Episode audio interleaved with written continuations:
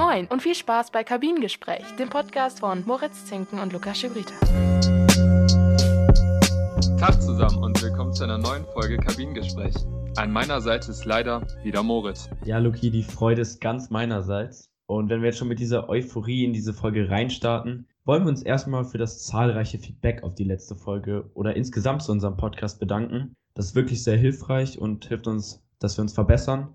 Da geht natürlich auch noch ein fettes Danke an Amy, den Sexpot, raus, die wirklich unsere erste Followerin auf Anchor ist. Danke dafür. By the way sind wir jetzt auch bei Apple verfügbar und würden uns natürlich freuen, wenn ihr uns weiterempfehlt und auch eine Bewertung da lasst. Verbesserungen sind natürlich auch gewünscht. Man kann uns gerne unter moritz.zinken oder auch lukaschibrita erreichen und da würden wir uns wirklich über zahlreiches Feedback freuen. Ja, nach diesem schwungvollen Start und dieser Eigenwerbung wollen wir oder wir fühlen es so, als müssten wir auch ein ernstes Thema ansprechen. Davon wird wohl hoffentlich jeder vergangene Woche mitbekommen haben. Der erschütternde Mord an George Floyd durch Polizeigewalt in den USA. Auch wenn wir natürlich noch eine sehr überschaubare Zuschauerschaft haben, wollen wir doch in diesem Rahmen unsere Stimme erheben und uns selbst klar gegen Rassismus positionieren und fordern euch ebenfalls dazu auf, ja, uns das nachzumachen, gegen Rassismus laut zu werden. Und sei es auch nur im Freundeskreis, das sind kleine Schritte zur Veränderung. Und wenn es jetzt uns auch schwerfällt, von diesem Thema wegzukommen, freuen wir uns doch, dass wir jetzt unseren nächsten Gast in der Leitung haben, mit dem wir einen Monat vor dem Start der Saison 2020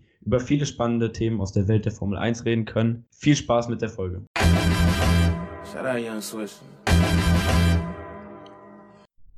So, und hier haben wir unseren nächsten Podcast-Gast.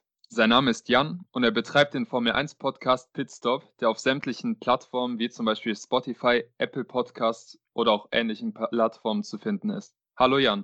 Hi, danke, dass ich da sein darf. Ja, gerne. Ähm, auch nochmal von mir. Hallo Jan. Jetzt mal einfach für die Zuhörer, die dich wahrscheinlich noch nicht so kennen. Du hast zwar einen Podcast jetzt gestartet, aber was machst du aktuell? Wer bist du so und wie alt bist du? Stell dich doch mal kurz vor. Ja, genau. Wie ihr gerade schon gesagt habt, heiße ich Jan. Ich bin 24 Jahre alt und bin eigentlich hauptberuflich Student und habe jetzt vor drei Wochen meinen Podcast gestartet, äh, Pitstop, der Formel 1 Podcast.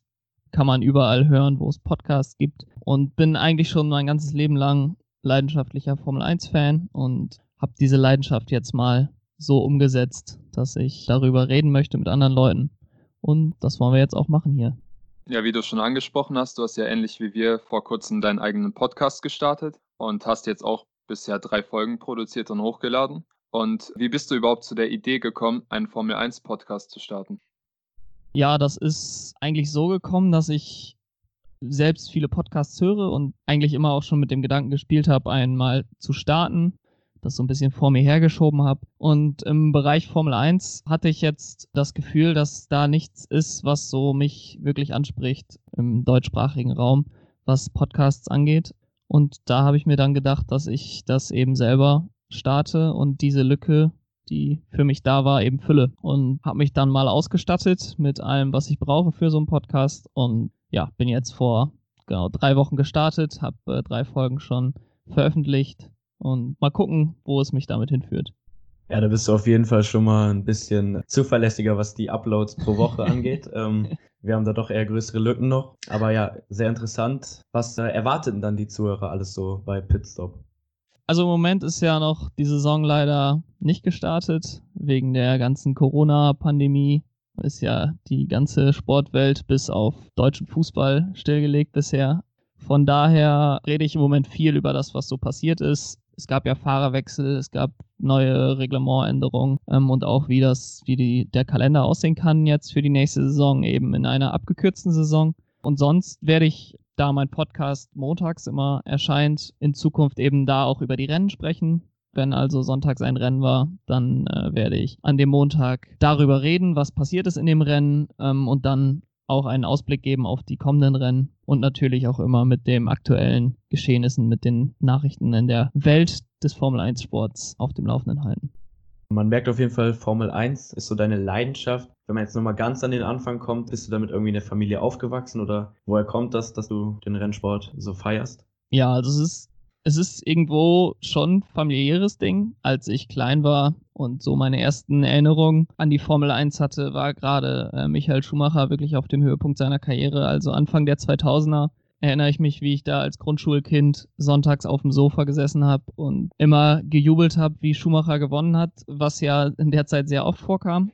Genau, aber meine Familie hat dann eigentlich, als dann das Schumacher Karriereende war, auch gar nicht mehr das so unbedingt verfolgt, aber mich hat es dann zu dem Zeitpunkt schon so gepackt, dass ich diese Leidenschaft quasi auch alleine weitergeführt habe, beziehungsweise auch mit Freunden zusammen darüber gesprochen habe. Genau. Und das hat sich jetzt tatsächlich auch so durchgezogen. Ich habe 2012 dann auch mein erstes Rennen an der Strecke verfolgt und ja, das ist einfach ein cooles Hobby, dass man äh, da auch hinfahren kann. Das ist dann ein bisschen wie so ein Festival-Feeling. Man kommt dahin, zeltet da auf dem Campingplatz, nebenbei ein bisschen Formel 1 und ja, das hat mich einfach, hat mich einfach gepackt. Ja, bei welchem Rennen warst du dann da zugucken? Genau, ich war jetzt immer in Deutschland, also einmal 2012 am Hockenheimring, dann im Jahr drauf beim letzten Rennen am Nürburgring und dann jetzt 2016, 18 und 19 wieder am Hockenheimring. Eigentlich hatte ich jetzt dieses Jahr das erste Mal Belgien geplant, Spa, aber das findet ja leider ohne Zuschauer statt. Die Tickets gelten aber noch fürs nächste Jahr, von daher toi toi toi, dass wir dann wieder zur Strecke können. Ja, man merkt auf jeden Fall, dass du dich sehr mit der Formel 1 beschäftigst und eine gewisse Leidenschaft dafür hast. Und uns würde interessieren, ob du auch außerhalb des Fernsehschauens und auch eben, dass du präsent bei den Veranstaltungen bist, ob du auch außerhalb dessen Formel 1 zum Beispiel auf irgendeiner Konsole zockst. Bei Moritz und ich zum Beispiel, wir verfolgen die Formel 1 jetzt auch schon ein bisschen und wir haben uns natürlich jetzt auch Formel 1 für die PlayStation bzw. für den PC zugelegt. Ja, das habe ich tatsächlich auch. Ich habe 2010 ist ja das erste Spiel von der neuen Generation sozusagen rausgekommen, der Formel 1 von Codemasters. Da habe ich mir das direkt zugelegt, äh, dann 2011, 12, 13 alle gespielt, dann äh, eine Zeit lang nicht, aber jetzt seit 2017 auf der PlayStation wieder voll dabei fahre da vor allen Dingen in meiner Karriere immer, weil man online manchmal das Gefühl hat, nur mit Idioten unterwegs zu sein. Aber äh, das bin dann wahrscheinlich ich. ja, genau. Nee, genau. Aber ich bin da auch äh, virtuell auf jeden Fall im Auto unterwegs. Okay, wenn du so präsent bist und so viel Formel 1 spielst, dann äh, kann ich dich natürlich auch fragen, ob du an dieser Stelle auch irgendein Lieblingsteam hast, was du dann immer fährst oder auch vielleicht wir beide haben so ein bisschen auch ein, zwei Hassstrecken. Nicht so Monaco und Aserbaidschan fahren wir jetzt nicht so gerne. Hast du auch so irgendwas in der Richtung? Also teamtechnisch ist das immer. Ich bin eigentlich nicht so ein großer Teamfan, sag ich mal, in der Formel 1, sondern eher äh, orientiere mich da an den Fahrern. Wobei ich sagen muss, das, was äh, McLaren jetzt in den letzten Jahren gemacht hat, mir ziemlich zusagt und ich glaube, die auch ein sehr sympathisches äh, Fahrerpaar dieses Jahr schon haben, was nächstes Jahr nochmal sich verändert. Aber ähm, grundsätzlich wäre teamtechnisch wahrscheinlich das so mein Team. Sonst unterstütze ich eigentlich hauptsächlich die deutschen Fahrer, Sebastian Vettel und eben bis letztes Jahr auch noch Nico Hülkenberg. Genau, und streckentechnisch, äh, ja, muss ich euch da, glaube ich, zustimmen. Also Monaco ist, glaube ich, jeder, jeder Simracer, der gerne Monaco fährt, muss irgendwie Züge haben von selbst Selbstqualen. Und äh, Baku tatsächlich auch. Also ich weiß nicht, was ich da falsch mache, aber gefällt mir auch nicht so gut die Strecke. Ich überlege gerade, ob ich jetzt noch irgendeine andere Strecke habe. Aber ein, ja, Bahrain ist auch nicht so meins. Aber das ist vielleicht auch einfach eine grundsätzliche Sache, nicht nur ein Videospiel. ja, also Bahrain finde ich eigentlich so im Videospiel ganz geil, komme ich echt gut mit klar. Ich bin jetzt auf jeden Fall noch nicht so der beste Fahrer, aber ich weiß nicht, ob du auch dann äh, mit Teamfunk spielst, aber bei mir kommt dann natürlich in Monaco und Baku immer, wir entdecken leichte Schäden am Frontflügel. Das äh, beeinträchtigt deine Performance, also das ja, man, gefühlt nach jeder Kurve. Man kann dem Jeff ja sagen, dass er leise sein soll, von daher hat man das dann auch relativ schnell geregelt, wenn der mal wieder einen nervt. Du hast ihn also ruhig gestellt.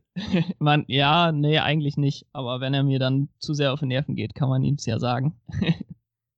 Äh, da fehlt eigentlich nur generell jetzt Videospiel oder auch abseits der Piste in der Realität. Was ist so deine Lieblingsstrecke oder dein Lieblingsevent?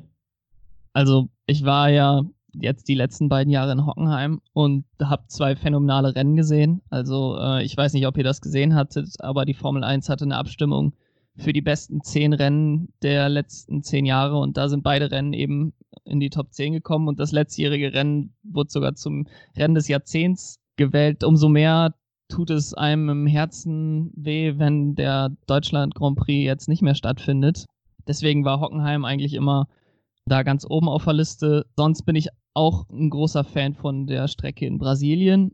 Hat in der Vergangenheit auch immer großartige Rennen geliefert. Und ja, wenn in Abu Dhabi nicht so viel Geld und Öl wäre, dann würde man wahrscheinlich immer noch in Brasilien das letzte Rennen der Saison haben was jetzt leider nicht mehr so ist, aber nichtsdestotrotz äh, coole Strecke mit oft Regen und ganz unvorhersehbaren Ausgängen.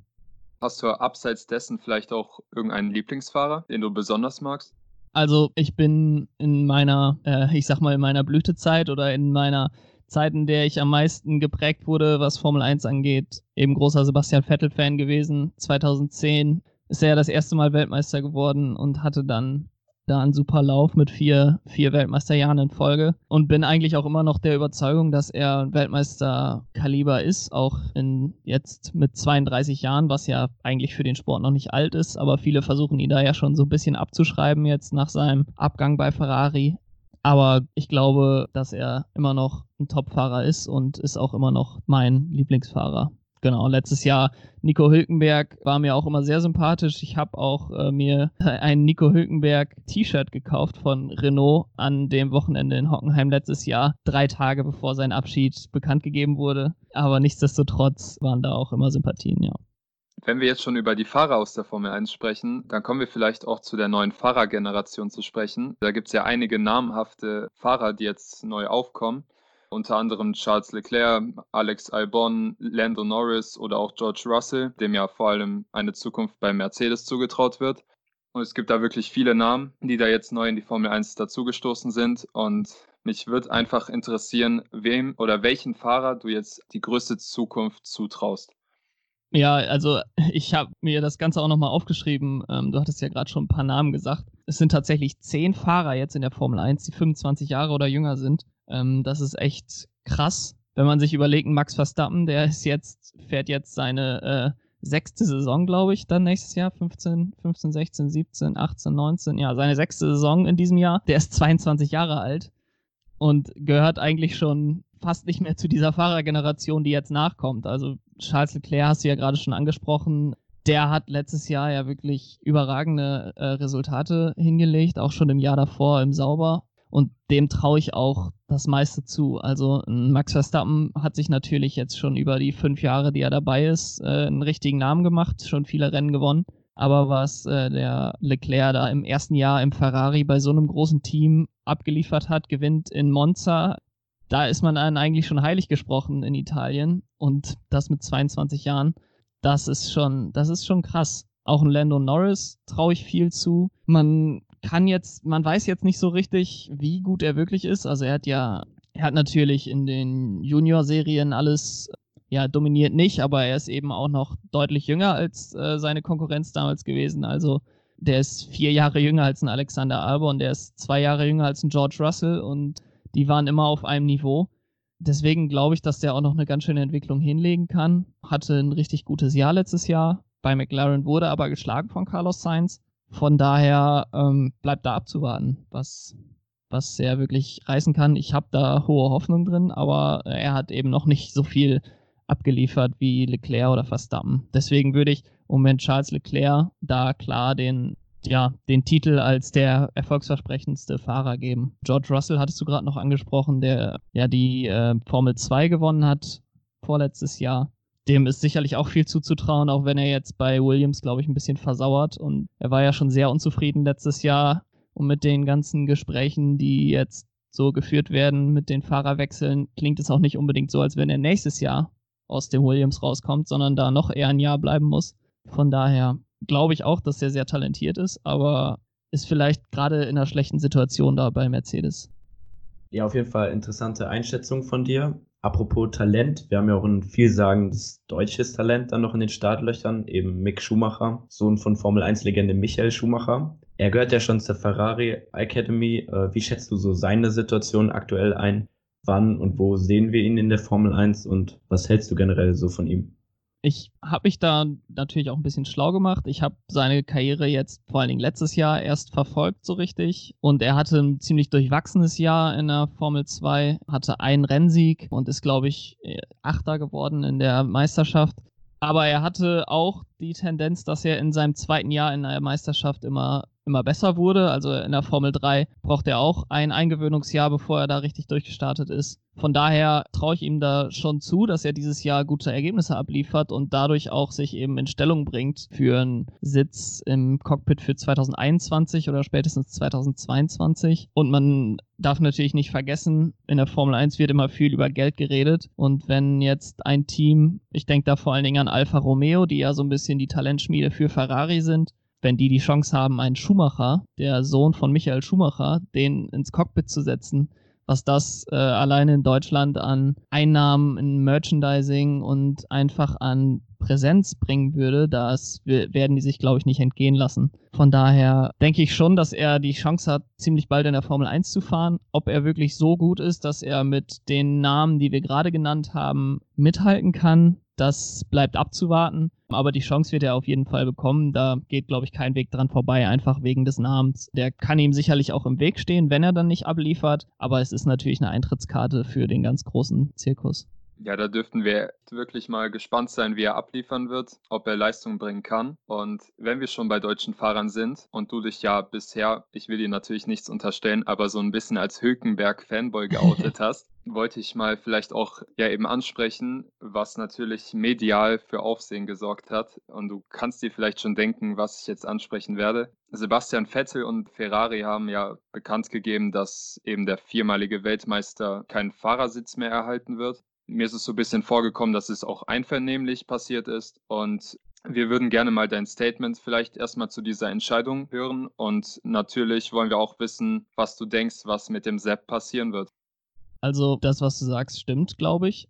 Was in dem Pressestatement stand, ist, dass es relativ einvernehmlich war. Ist natürlich immer leicht, zum Pressestatement zu glauben. Man weiß ja nicht, was hinter den Kulissen passiert ist. Vettel hat dann auch gesagt, dass es eben kein Vertrauen mehr gab oder eben keine Vertrauensbasis, auf der man erfolgreich sein könnte.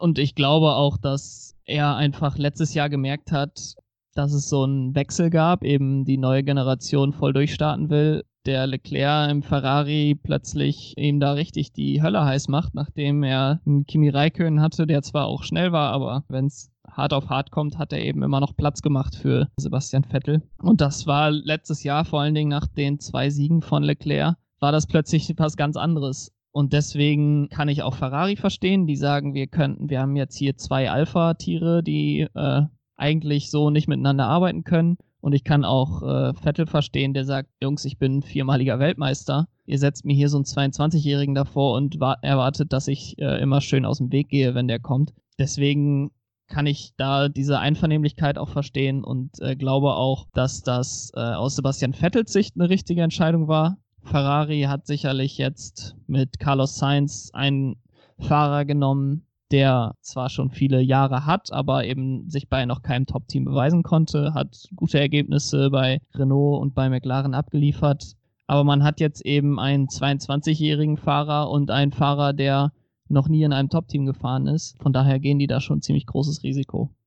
Was jetzt mit Sebastian Vettel passiert, bleibt abzuwarten. Ich glaube nicht, dass wir das Karriereende von ihm sehen. Also er ist 32 Jahre alt. In dem Alter ist beispielsweise Kimi Räikkönen nochmal in die Formel 1 zurückgekommen und äh, fährt seitdem wieder neun Jahre. Und Sebastian Vettel hat auch gute Ergebnisse abgeliefert in den letzten Jahren. Also 2018 hat er in der ersten Saisonhälfte sogar die Weltmeisterschaft angeführt. Äh, letztes Jahr ist er in Singapur zum Sieg gefahren und hat danach auch gute Ergebnisse wieder abgeliefert. War da teilweise auch unglücklich von den Ergebnissen, aber von der, vom Tempo her stimmt es auf jeden Fall. Von daher wäre es sehr ungewöhnlich aus meiner Sicht, wenn ein 32-Jähriger, der eigentlich im besten Rennfahreralter ist, viermaliger Weltmeister schon ist, einfach seine Karriere beenden würde 2020 bzw. 2021. Ich halte es aber auch nicht für ausgeschlossen, dass er so ein Sabbatjahr einlegt, dass er 2021 für kein Team fährt und dann 2022 wieder einsteigt. Ich weiß aber allerdings auch nicht, für welches Team es dann sein wird. Es ist natürlich abzuwarten. Toto Wolf von Mercedes, der ja auch Gerüchten zufolge vor allem Mercedes Abschied tatsächlich steht, ist immer ein sehr großer Fan von ihm gewesen und der Respekt mit Lewis Hamilton war auch immer da. Ich kann mir auch vorstellen, dass er 2021 zu Mercedes gehen könnte, aber ich glaube, die Priorität bei Mercedes ist erstmal Valtteri Bottas zu halten. Wenn der aber sagt, ich gehe zu Renault beispielsweise, um da der Nummer 1 Fahrer zu werden, suche mir mein eigenes Team, bin nicht mehr die Nummer 2 hinter Lewis Hamilton, dann könnte der Platz da frei werden und dann sehe ich da eigentlich Sebastian Vettel als ersten Anwärter für. Wieder sehr interessante Ausführungen. Du hast es angesprochen, du glaubst eben nicht, dass Vettel äh, langfristig schon das Karriereende eben plant. Es gab jetzt da zum Beispiel die Gerüchte, die du auch schon angesprochen hattest mit Mercedes. Ja, ich habe zum Beispiel heute auch gelesen, dass es äh, Gerüchte geben soll, dass er in die DTM geht. Was hältst du davon? Dann lieber Karriereende? Denn, oder was sagst du dazu? Ja, DTM ist insofern ja, glaube ich, da nicht dran, dass die DTM sich auch so ein bisschen selber auflöst. Also Audi äh, hat ja jetzt den Abschied aus der DTM bekannt gegeben und mit einem Team so eine Meisterschaft durchzuführen, macht, glaube ich, keinen Sinn. Es gibt jetzt Überlegungen, das weiter zu öffnen, die DTM. Aber die hat eben auch nicht mehr den großen, den großen Andrang, wie das schon mal vor zehn Jahren beispielsweise der Fall war, als dann auch wirklich die besten DTM-Fahrer dann in, in die Formel 1 gekommen sind. Deswegen glaube ich, dass er nicht in die DTM geht. Also es gibt aus meiner Sicht geht er entweder bleibt er entweder direkt in der Formel 1 2021 oder äh, kommt 2022 zurück und äh, macht dann eben ein Sabbatjahr ohne jeglichen Rennsport. Ja, dann wäre es eben so, dass wirklich seit 30 Jahren seit 1990 eben Formel 1 komplett ohne deutsche Beteiligung, heißt das Strecke und Fahrer stattfinden würde. Was macht das so mit dir? Du hast ja besonders gesagt, dass du immer schon die deutschen Fahrer unterstützt hast, dass du gerne an den Hockenheimring gefahren bist. Was löst das in dir aus? Vor allem mit dem Hockenheimring siehst du das auch als gerechtfertigt an? Also, das ist natürlich ein zweischneidiges Schwert. Die Formel 1 sucht immer danach, möglichst viel Geld zu machen. Wenn ich jetzt speziell mal auf den Hockenheimring da eingehe, die Strecken müssen eben eine Antrittsgage bezahlen, damit die Formel 1 da Halt macht. Und äh, der Hockenheimring war bislang eben immer zu größten Teilen in öffentlicher Hand und äh, dass die Leute dann sagen, die Bewohner, die Bürger sagen, wir wollen das nicht bezahlen, das kann ich auch vollkommen verstehen. Das ist eben eine Randsportart vielleicht nicht, aber schon eine Nische, die da bedient wird mit so einem Formel 1 Rennen. Von daher kann ich das verstehen, dass der Hockenheimring von sich aus sagt, diese Gage zahlen wir nicht mehr. Das natürlich in Deutschland das dann ganz düster aussieht, gerade wenn Sebastian Vettel zumindest 2021 nicht fahren würde. Und wenn wir mal annehmen, dass Mick Schumacher im nächsten Jahr auch noch nicht kommt, ist das eben so, wie du es gesagt hast, dass wir 2021 das erste Mal seit 30 Jahren hätten, dass kein, keine deutsche Beteiligung wäre.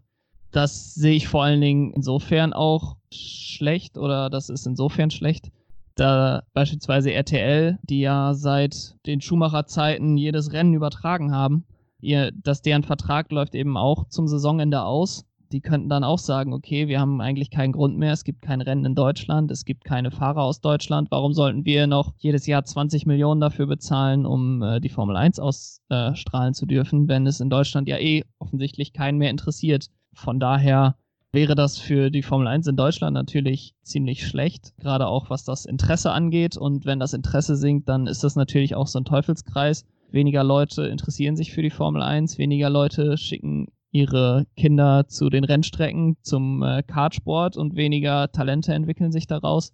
Und so kann das ganz schnell gehen, dass man plötzlich ganz raus ist aus dem Formel 1 Sport. Dass das jetzt eine dauerhafte Sache sein wird, das glaube ich nicht. Äh, wie gesagt, Mick Schumacher es steht ja in den Startlöchern. Von daher bleibt das abzuwarten, wie, wie dramatisch das sein wird. Aber klar, wenn die Formel 1 dann plötzlich nicht mehr im Free TV ist, wäre das schon ein herber Verlust für die gesamte Formel 1 Community in Deutschland. Ja, das sehe ich ähnlich. Also ich habe zum Beispiel dann immer so das gern das Beispiel, dass zum Beispiel ja, nach einer Heim-WM im Fußball 2006, dass danach ja auch richtig viele Kinder eben in Fußballvereinen angemeldet wurden. Oder in der Formel 1 war es dann eben diese großen Zeiten von Michael Schumacher, die haben ja dann auch Fahrer wie Sebastian Vettel oder so beeindruckt. Das war immer ja. ein Vorbild von diesen Fahrern. 2010 war das, glaube ich, dass wir sechs oder sieben Fahrer hatten ne, aus Deutschland.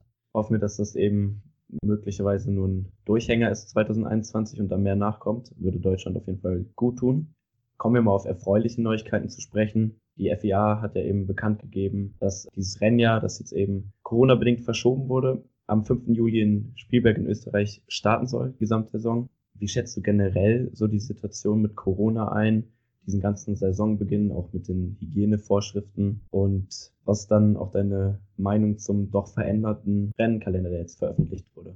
Ja, also ich sage da natürlich ganz klar, dass ich kein Virologe oder Arzt bin oder so und das irgendwie einschätzen könnte.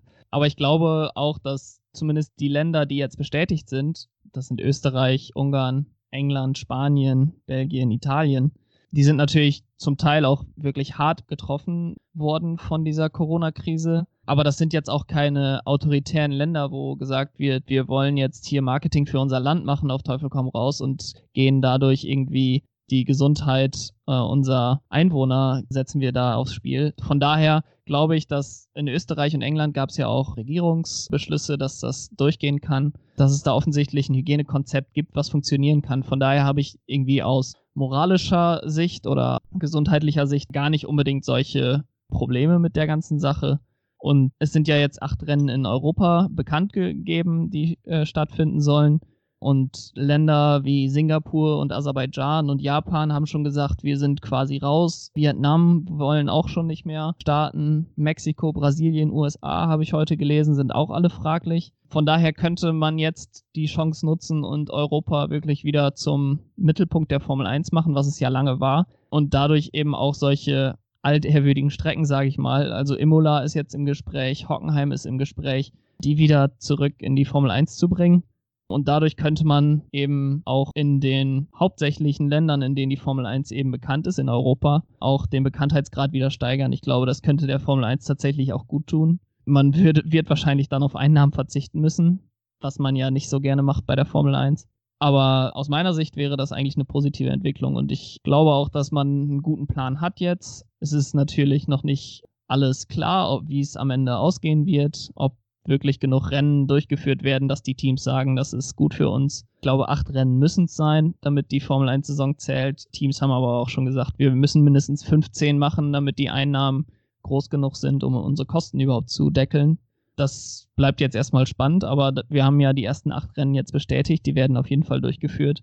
Wenn es dann weniger sind, dann muss die Formel 1 sich nochmal was anderes ausdenken. Aber äh, grundsätzlich bin ich sehr positiv gestimmt gegenüber dem Restart jetzt der Saison. Ja, du hast es angesprochen, es wird auf jeden Fall spannend und ich würde an der Stelle auch mal sagen, toi, toi, toi, dass alles wirklich klappt, dass wir eine gute Saison hinbekommen, dass, wie du auch angesprochen hast, vielleicht auch alte, ehrwürdige Rennstrecken wieder mal auf dem Kalender zu sehen sind. Und ja, das würde bestimmt auch einige Interessenten auf jeden Fall wieder freuen, denke ich mal. Um jetzt ein bisschen einen Cut einzulegen, war jetzt auch abseits von Corona ein anderes Thema ziemlich präsent in der Formel 1. Da war nämlich eben das Thema, dass es momentan ziemlich, also ich würde nicht sagen langweilig, aber es gab auf jeden Fall in den letzten paar Jahren die Entwicklung, dass es nur drei Teams gab, so Mercedes, Ferrari und Red Bull, die die Formel 1 dominiert haben. Schauen wir 10, 15 Jahre zurück, da gab es ja wirklich noch kleine Rennställe, die zwischenzeitlich auch Erfolge feiern konnten.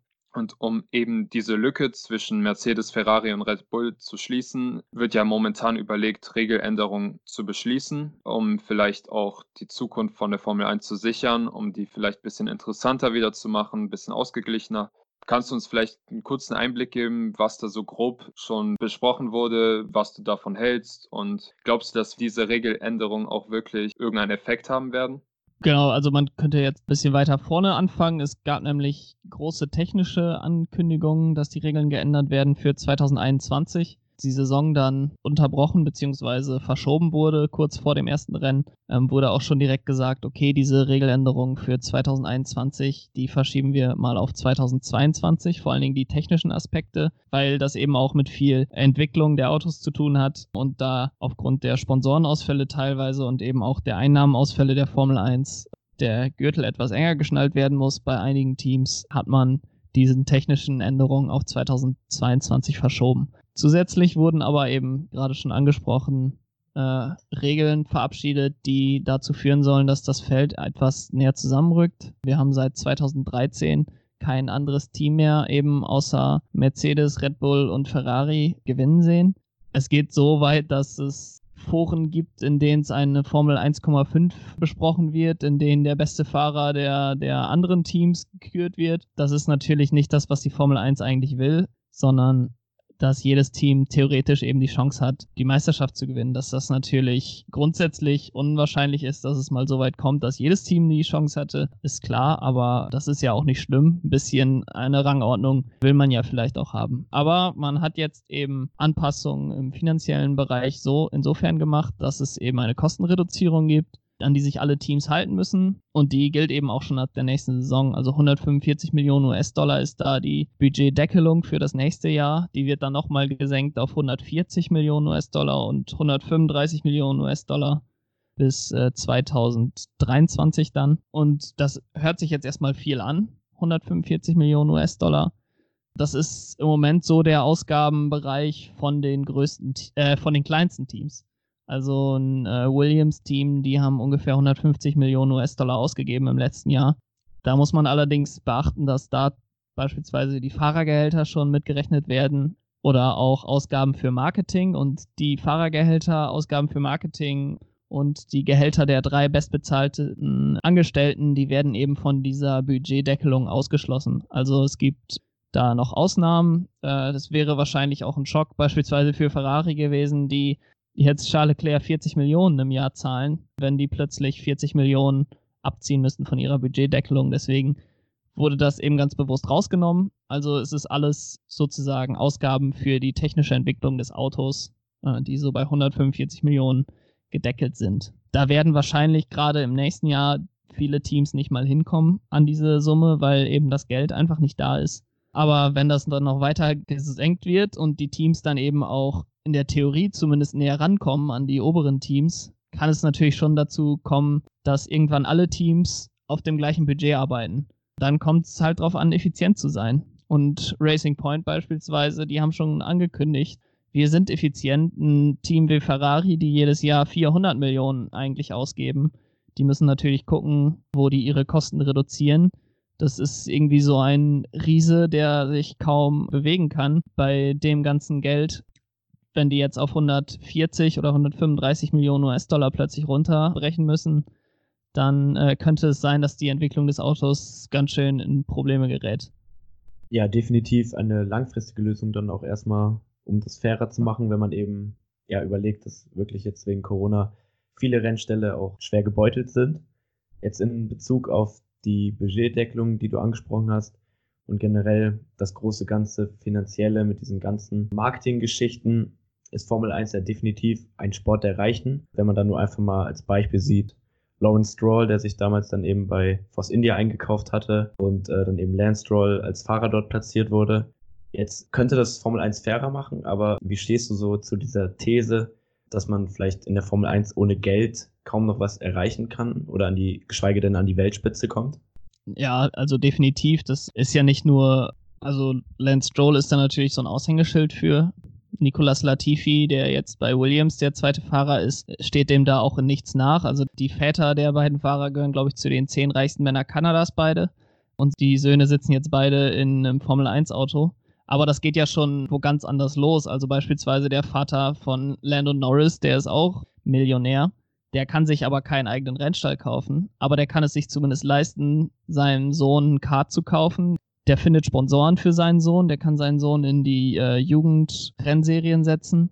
Von daher, Lewis Hamilton ist da immer so ein bisschen der Gegenentwurf, wo der Vater drei Jobs hatte in, äh, zu den Zeiten, als Lewis Hamilton ein Kind war, eben um das überhaupt finanzieren zu können. Von daher, die Einstiegshürde überhaupt in den Rennsport ist natürlich bei der Formel 1 eine ganz andere als beispielsweise beim Fußball, wo man nichts anderes braucht außer ein paar Schuhe und einen Ball.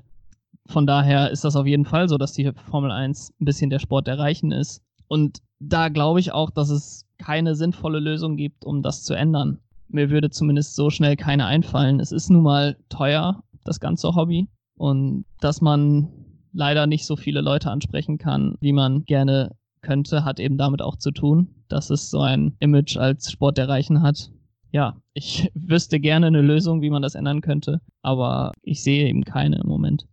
Ja, auf jeden Fall danke für die Einschätzung. Und dadurch, dass wir uns langsam dem Ende zuneigen, würde ich vielleicht auch ein bisschen so auf die fernere Zukunft sehen, weil momentan haben wir uns ein bisschen auf die nächsten ein, zwei Jahre beschränkt.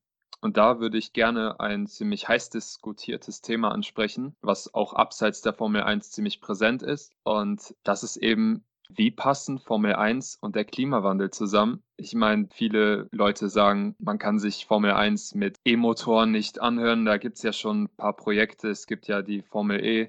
Wie siehst du das jetzt, dass eben ja überlegt wird, dass man in der Zukunft auf Elektromotoren baut? Äh, ja, also die Formel E gibt es ja jetzt seit ein paar Jahren schon, ich glaube irgendwie seit 2013 oder 2014 und sie versucht mit allen möglichen Mitteln da irgendwie zu bestehen. Aber eine Rennserie neben der Formel 1 aufzubauen, halte ich nicht für sinnvoll. Also entweder entwickelt sich die Formel 1 dahin, E-Motoren zu haben, oder man belässt es eben so, wie es im Moment läuft.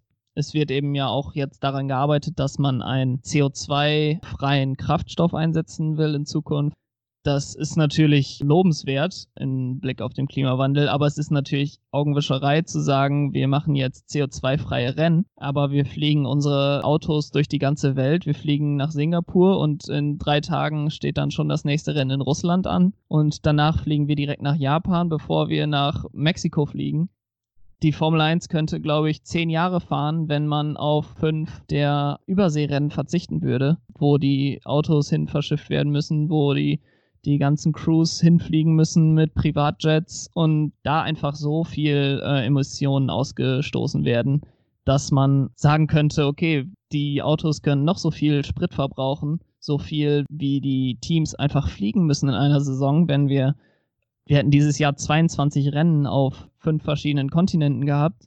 Das ist einfach so ein logistischer Aufwand, der alleine schon so viel ähm, Emissionen ausstößt. Da kann die Formel 1 sagen, okay, bis 2030 wollen wir CO2-freie Rennwochenenden haben. Aber wenn die Leute da eben nicht CO2-frei hinkommen, dann ist das Ganze nur ein guter Marketing-Effekt. Aber wirklich was für den Klimawandel tut man damit nicht.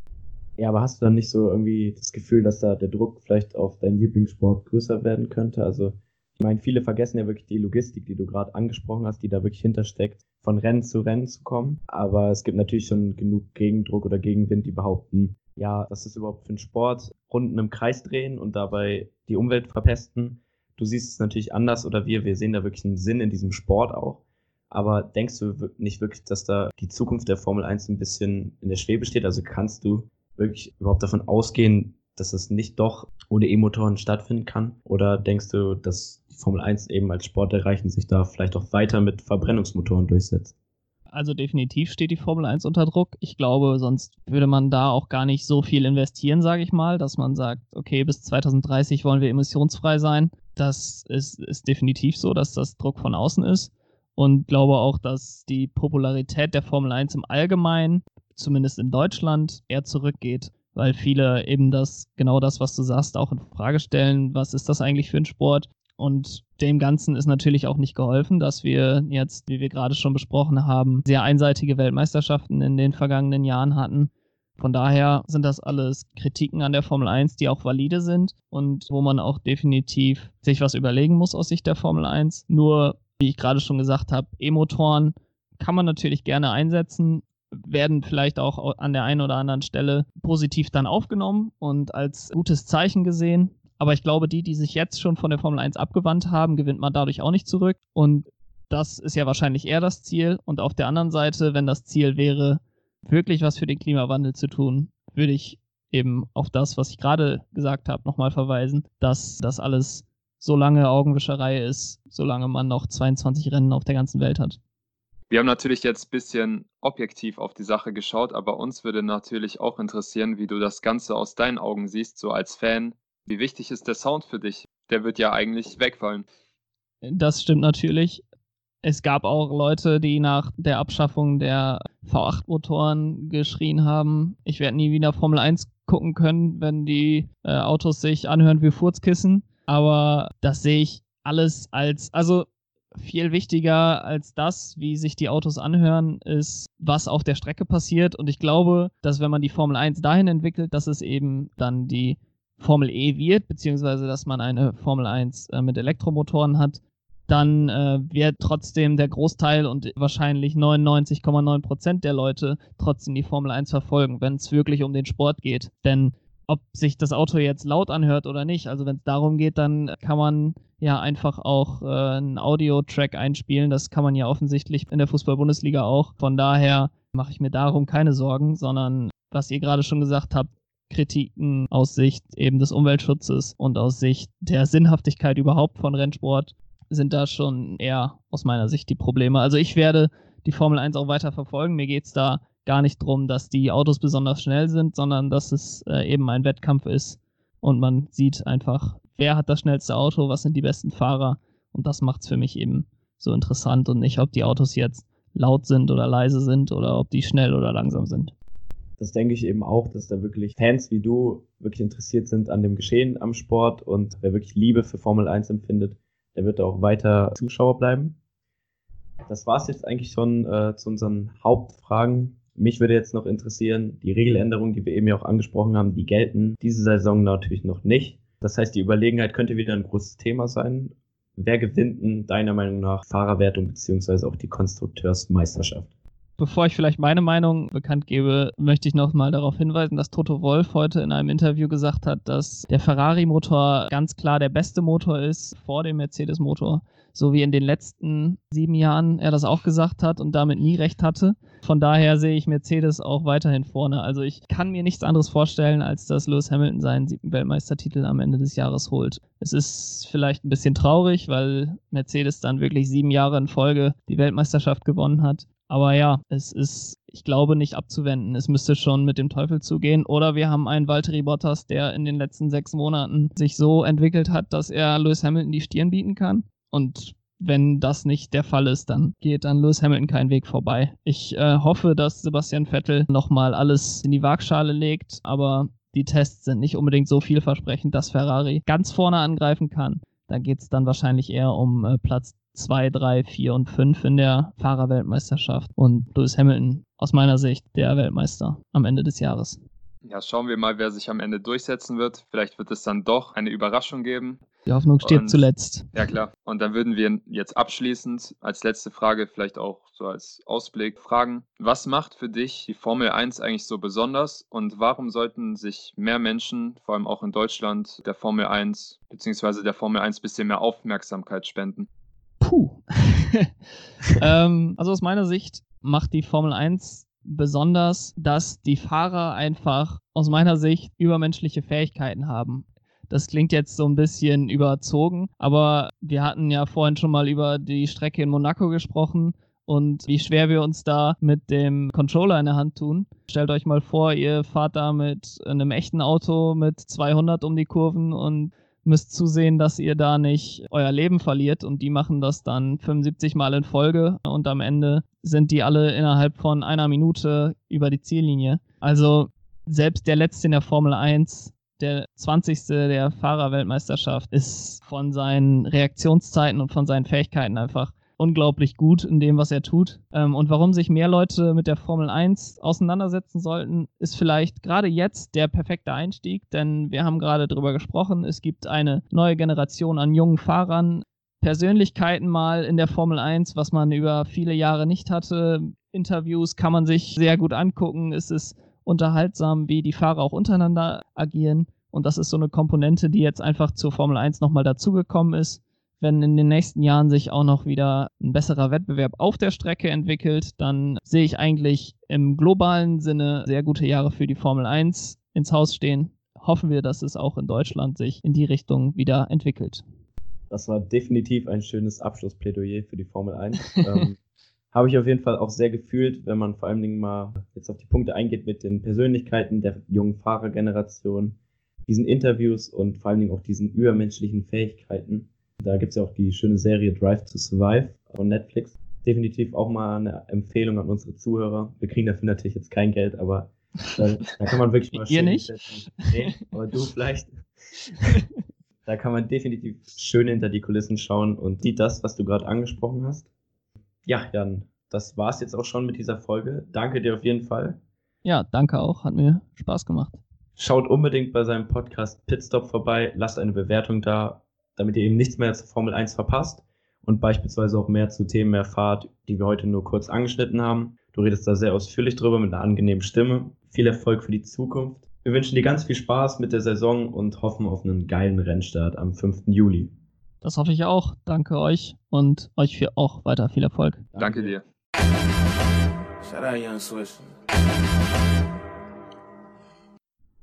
Ja, war auf jeden Fall ein sehr interessanter Gast, den wir heute geladen haben.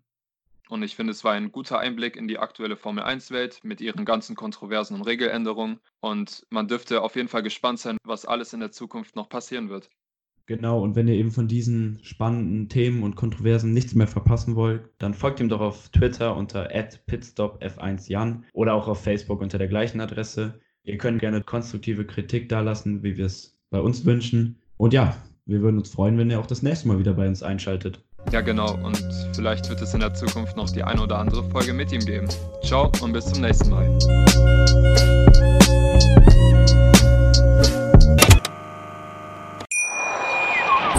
Schatz, ich bin neu verliebt. Was? Da drüben. Das ist er. Aber das ist ein Auto. Ja, eben. Mit ihm habe ich alles richtig gemacht. Wunschauto einfach kaufen, verkaufen oder leasen. Bei Autoscout24. Alles richtig gemacht. Wie baut man eine harmonische Beziehung zu seinem Hund auf? Puh, gar nicht so leicht. Und deshalb frage ich nach, wie es anderen Hundeeltern gelingt, beziehungsweise wie die daran arbeiten. Bei Iswas Dog reden wir dann drüber. Alle 14 Tage neu mit mir, Malte Asmus und unserer Expertin für eine harmonische Mensch-Hund-Beziehung, Melanie Lippisch. Iswas Dog mit Malte Asmus. Überall, wo es Podcasts gibt.